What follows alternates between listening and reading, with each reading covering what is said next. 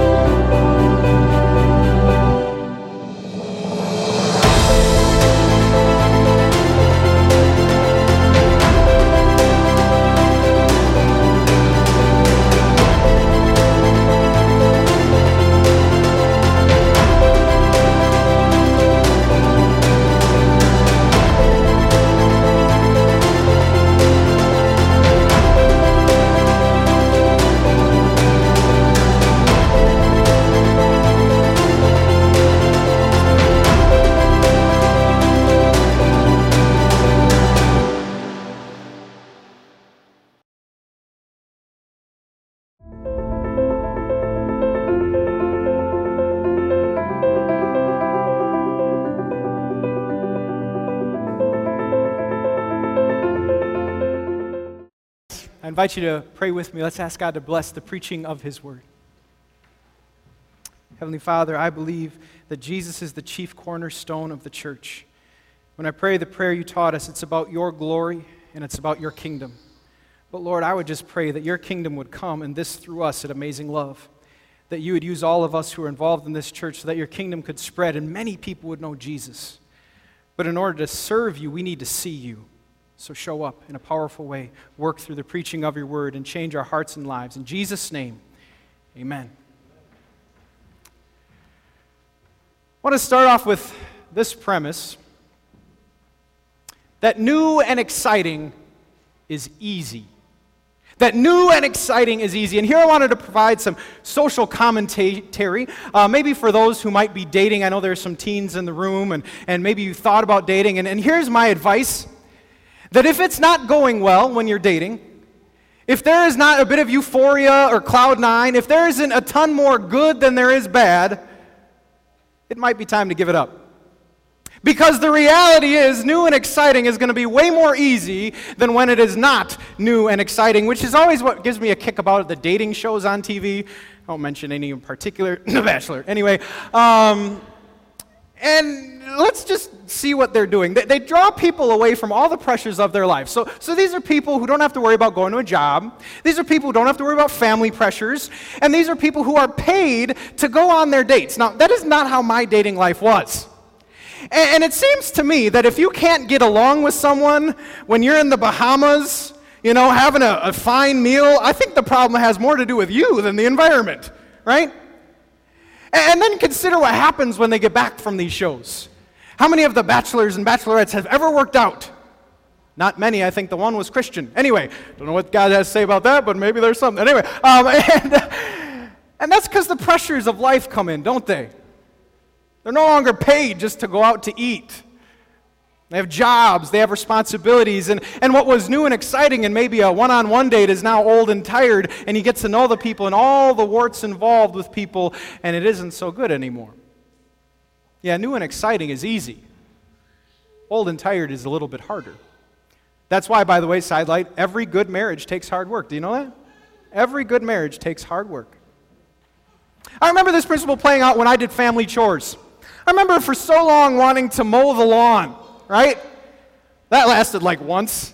Because when I finally got there, you know, I was like, oh, this is awesome. I finally get to push it. I'm big enough. It's like a rite of passage for being a man. And, and there I go. And that's all I needed.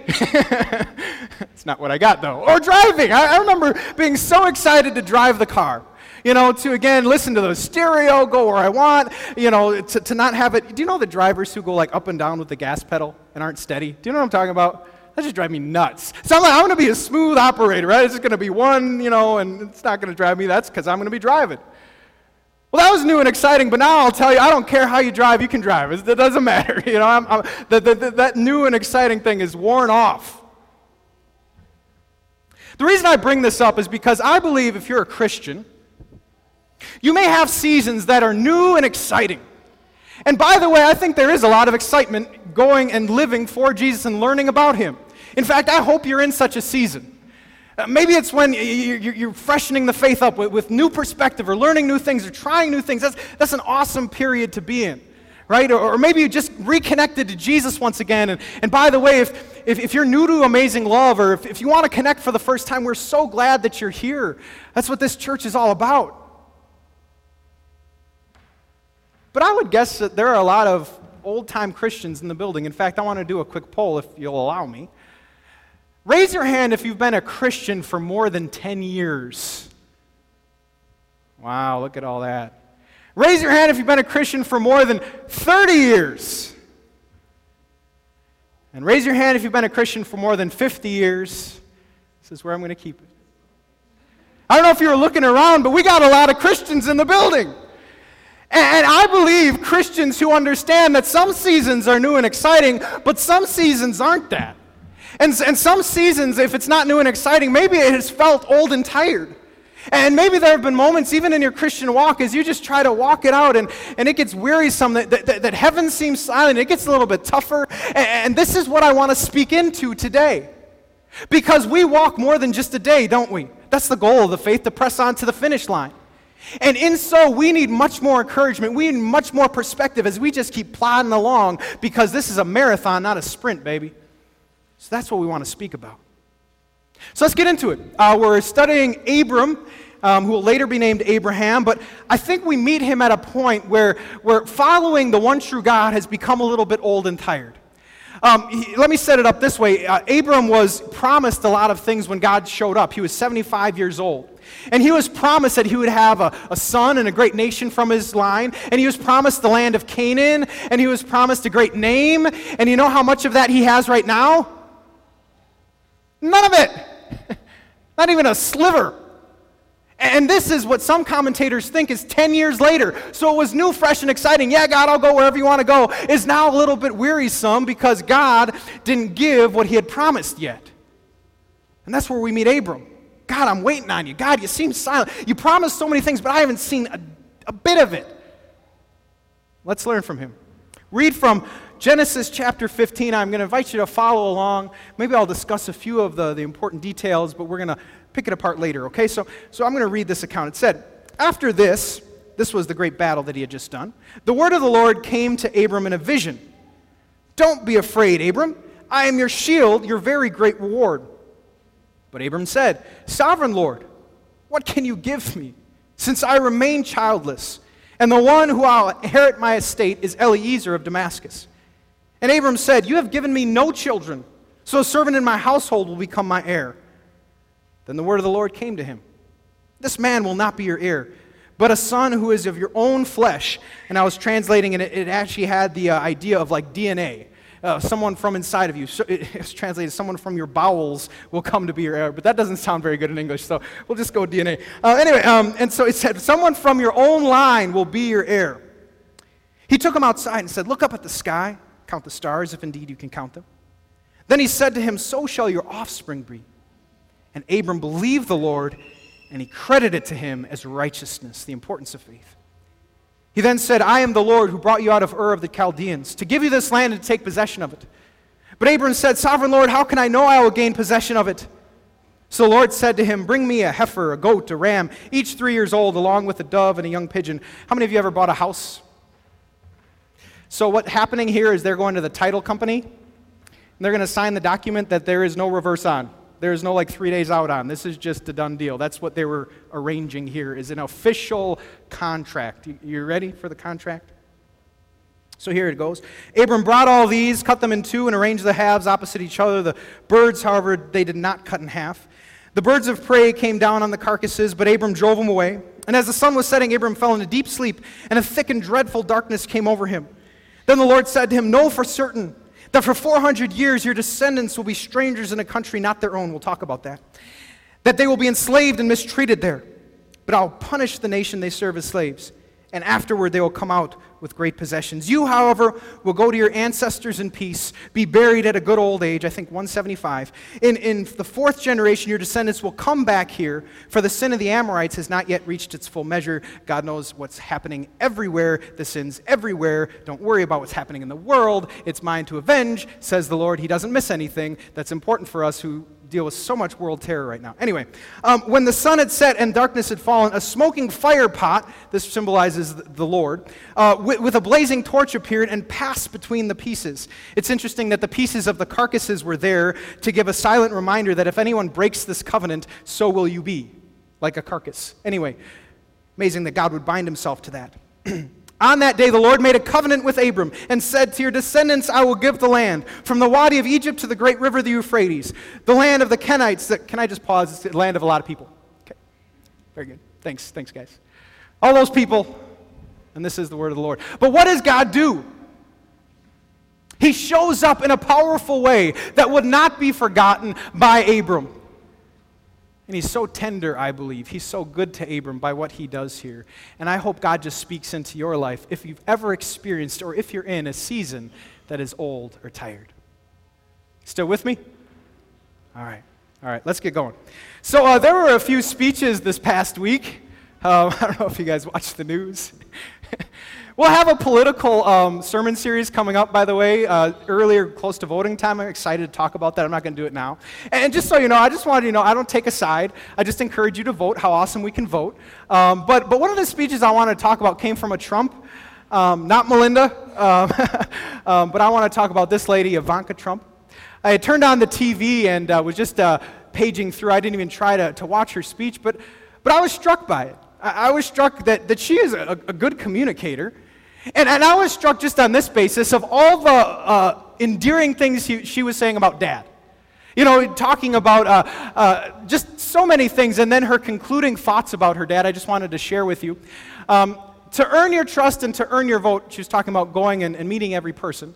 He earned that and much more from me a long time ago, I've loved and respected him my entire life, and I could not be more proud tonight to present to you Donald Trump. Okay.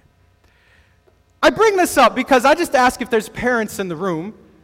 How many parents would like their children to say such things about them? You know what I'm talking about? Like, I hope that someday I get like half of, of what she said about her father, because I know who I am, right? I hope that they can reflect and, and have way more good to say than they have bad to say be, because of, of what I did. And, and, and what I'm really trying to think is think of how Donald Trump felt hearing those words from his daughter. That had to have been a good moment no matter what plays out for him because that's just an encouraging, encouraging thing. And here we find the, the power of encouragement. When is the last time someone encouraged you? Someone patted you on the back and said, Good job. Someone looked at you, maybe you're a young person, said, You got potential. Someone was just so nice. I remember we had a soccer camp this week, and we were coming into camp one day, and there was a member who just said, You know what you guys are doing for these kids? It is just great. It's just awesome. It was just a simple thing, but I got to tell you, put a spring in my step. Like, yeah, we're going to rock soccer camp now. Just that's what encouragement can do, isn't it? Now, how do we get past seasons that are maybe old and tired when it comes to our walk in God? This is the first point. What I believe we need is encouragement from God. We need to say what you're doing. those, those moments that, you know, that battle to get here with the kids, it's worth it. It's worth it. You made it. That's awesome. You're making an impression by the priorities you're given. It's worth it, I tell you that. Because so often we get discouraged. We have way too much that goes on in this world that gets us down rather than gets us up. And that is where Abram was. Let me explain a little bit of his context. We already heard all the promises that he was given, and at this point, none of them came to fruition. He didn't have a child, he didn't have the land, he didn't have a great name, none of it. He also had just done a great battle. He took 318, if you were here last week, 318 versus kings and armies. Some think, some commentators were thinking he might have been dealing with post traumatic stress. Some think that, again, after um, defeating others or killing others, that, that he might have been really low based on that. The word started after this. Some also think that maybe he was experiencing the dip. Have you ever heard of the dip? I'm not talking about chewing tobacco, okay? The dip is rather when you have this mountaintop experience, watch out because what may come next is a valley. Elijah knew something about that. He, he, had this instance with the prophets of Baal where fire literally came from heaven and he totally like won the day for, for everyone. And then the next thing, the next day we meet Elijah, he's like, Get rid of me, God, I'm done. I'm out. I'm so frustrated. These are all the things that are going on in Abram's life. Which is why when God shows up, it is so important. And hear what he said once again. Verse 1. What's he say? He says, Do not be afraid, Abram. I am your shield and your very great reward. How, how, much a shield was needed as he just fought those armies. How good to hear reward because he had just given up the plunder, saying, No, God is going to make me rich. If anyone does, I don't need it, King of Sodom. We need the same things today, don't we? In a world that is a mess and chaotic, don't we need to hear, Don't worry, God's going to be your shield? Don't worry, before those gates, it isn't the wand that's going to keep you safe, even though I'm not against the wand. It's the King of Kings who holds you in the palm of his hand. That's who's going to keep you safe. When it comes to reward, and we look at our economy or we look at the state of the nation, how important it is to hear, don't worry, I am your reward. Do you know there is no place you can go that I won't guide you, I won't protect you, I won't provide for you? That is our God, who again encourages us. But where are we going to find this encouragement? It's so good to hear this. Where are we going to go? Eh, are we going to use Pokemon Go to get us to the encouragement of God? No. You might find Pikachu, but you don't find encouragement there. You got to go to the Bible. We got to get together, my friends. We got to say, you know, Jesus, I know Jesus, he's good, isn't he? Yeah, he was good this week. Yeah, it's good to me too. That's awesome. We got to do that on a regular basis. We got to read our Bibles.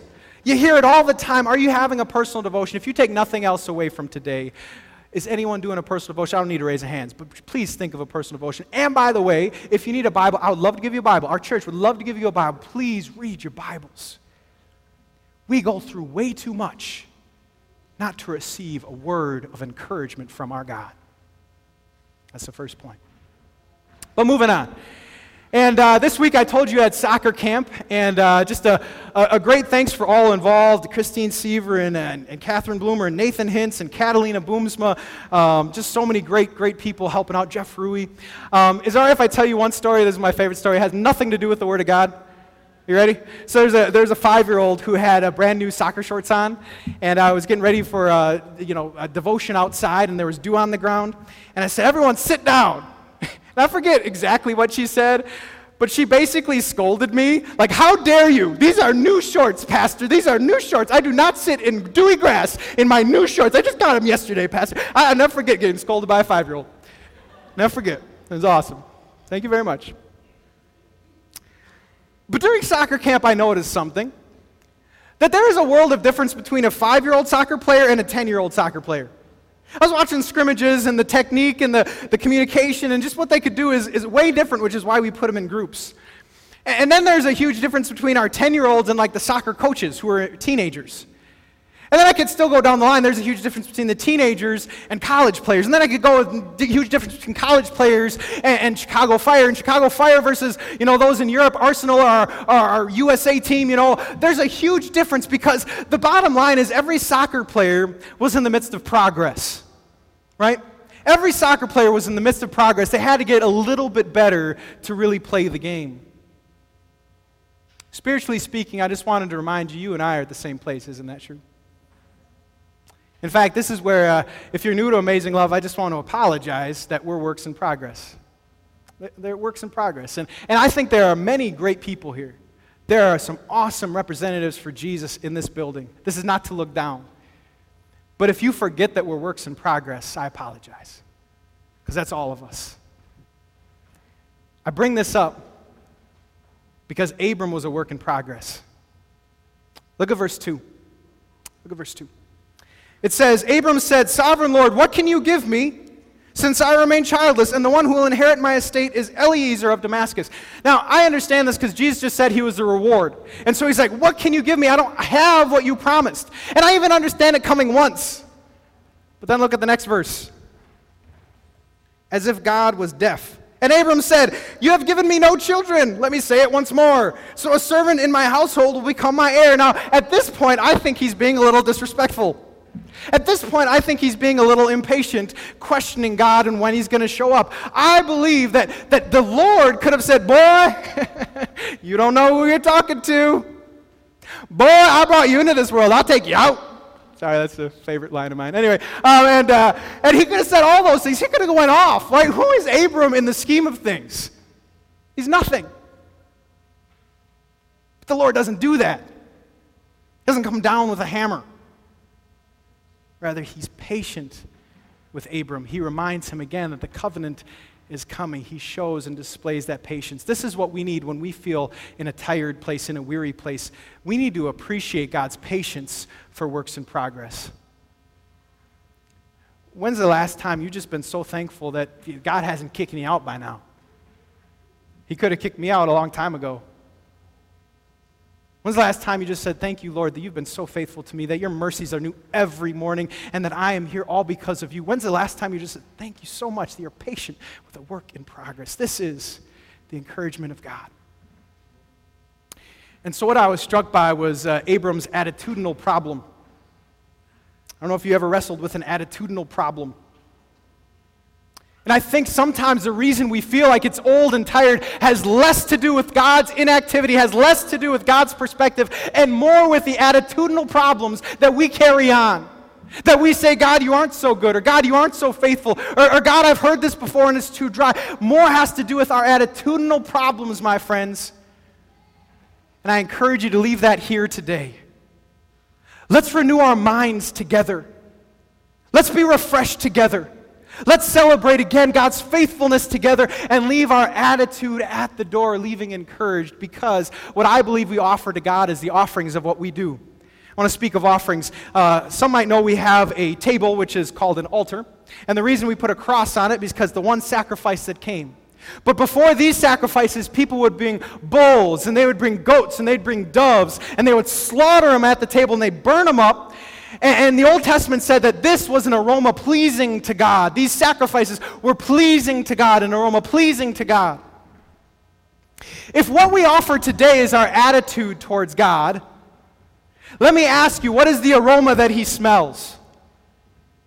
Does He ever look down on our lives and just say, P.U., that stinks?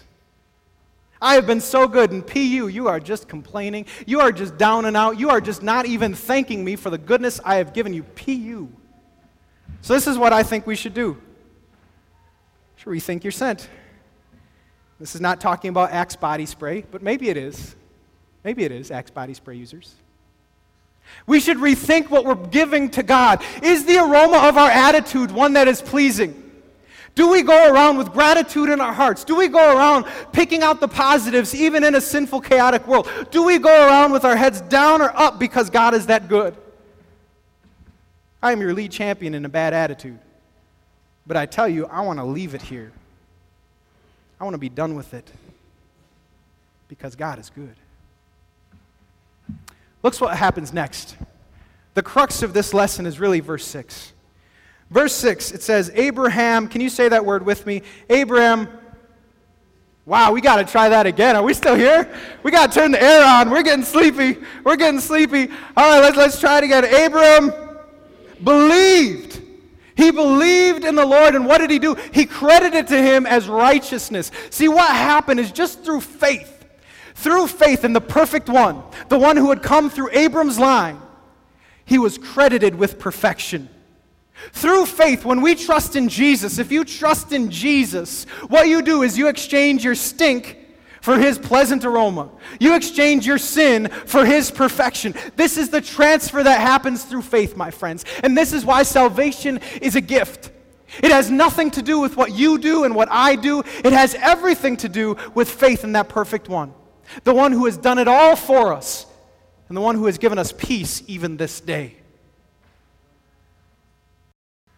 And so, from this, let me ask you even though Abram was in a season being down and out, was the Lord faithful to him in the end? Let me ask you, was he faithful? Have you heard of Abraham before you came here? Does he still have a great name? Okay, have you heard of the Israelites and the land they live in? They're even kind of still living there, huh? Have you heard of Jesus, who was a blessing from all, who came from Abram's line? Yes, God was faithful. I, I get a kick out of the reference for 400 years. Do you know what that was referencing? He even picked out the Egyptian captivity when Joseph went there and then Moses brought him out. God had that, and, Mo, and, and Abram saw none of it right now, but we see all of it right now, don't we? We see just how faithful God was. Christians, we got to look into the Bible and recount all of God's faithful ways. And we got to let our faith be fueled by God's faithfulness. That's what we got to do. You might not see it right now. Okay, I get you. I get you. I've been there. You don't see how it turns out. I get you. I get you. Have you ever seen it? Has He ever made a bad thing for good? Has He ever provided for you in the past and maybe you just forgot about it? Has He ever showed up just as He promised for the future as He did in your past? Why do we forget these things? Why do we have such quick amnesia over the faithfulness of our God?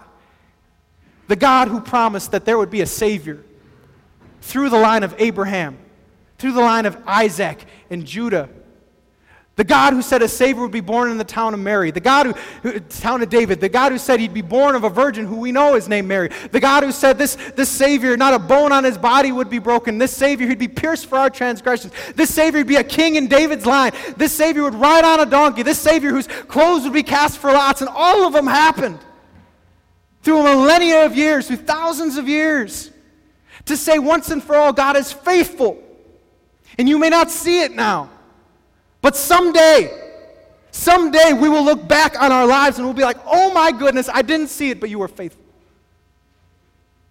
Now, as we close, I want to talk about the relationship God has with Abram and with us as we just have a final thought here.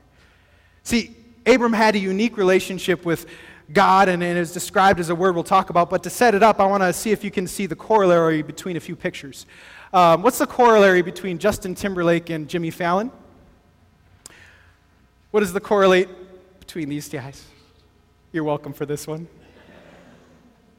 Or these guys. What's the corollary between these guys? Or these guys? Those are donuts. The corollary is that we're besties.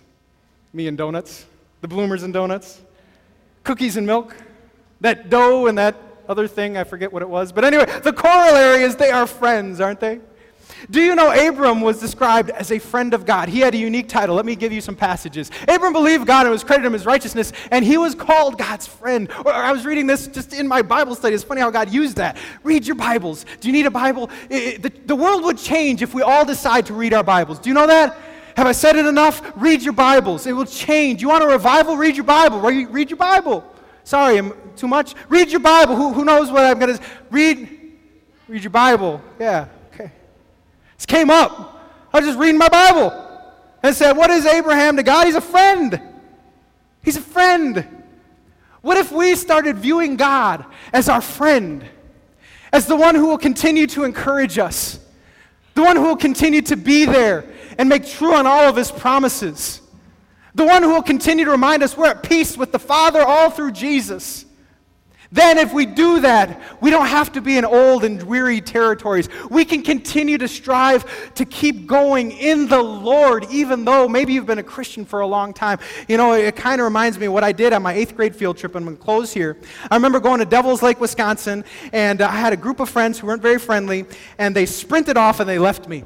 But I didn't care because um, I was slower, and I, I just started jogging, and it, jogging, and it wasn't very fast. And, and after a while, because I just kept jogging, I caught up with my friends. And after a while, they hid in the bushes, so I jogged again, and I went even further than my friends who hit on me because they're not good friends. But, but in the meantime, I picked up more friends. I had people on the trail who were like, oh, it's okay, they're mean, but you're nice. And anyway, so I picked up more friends. I just kept going, and I kept jogging and jogging. I made it two times around Devil's Lake on my eighth grade field trip, my friends, all because I just kept going and I kept jogging. And it was hard for the chubby little dude, but I kept going, and that's what I do because I just keep jogging because I can, and I'll pick up friends along the way. Here's what I'm trying to tell you keep jogging.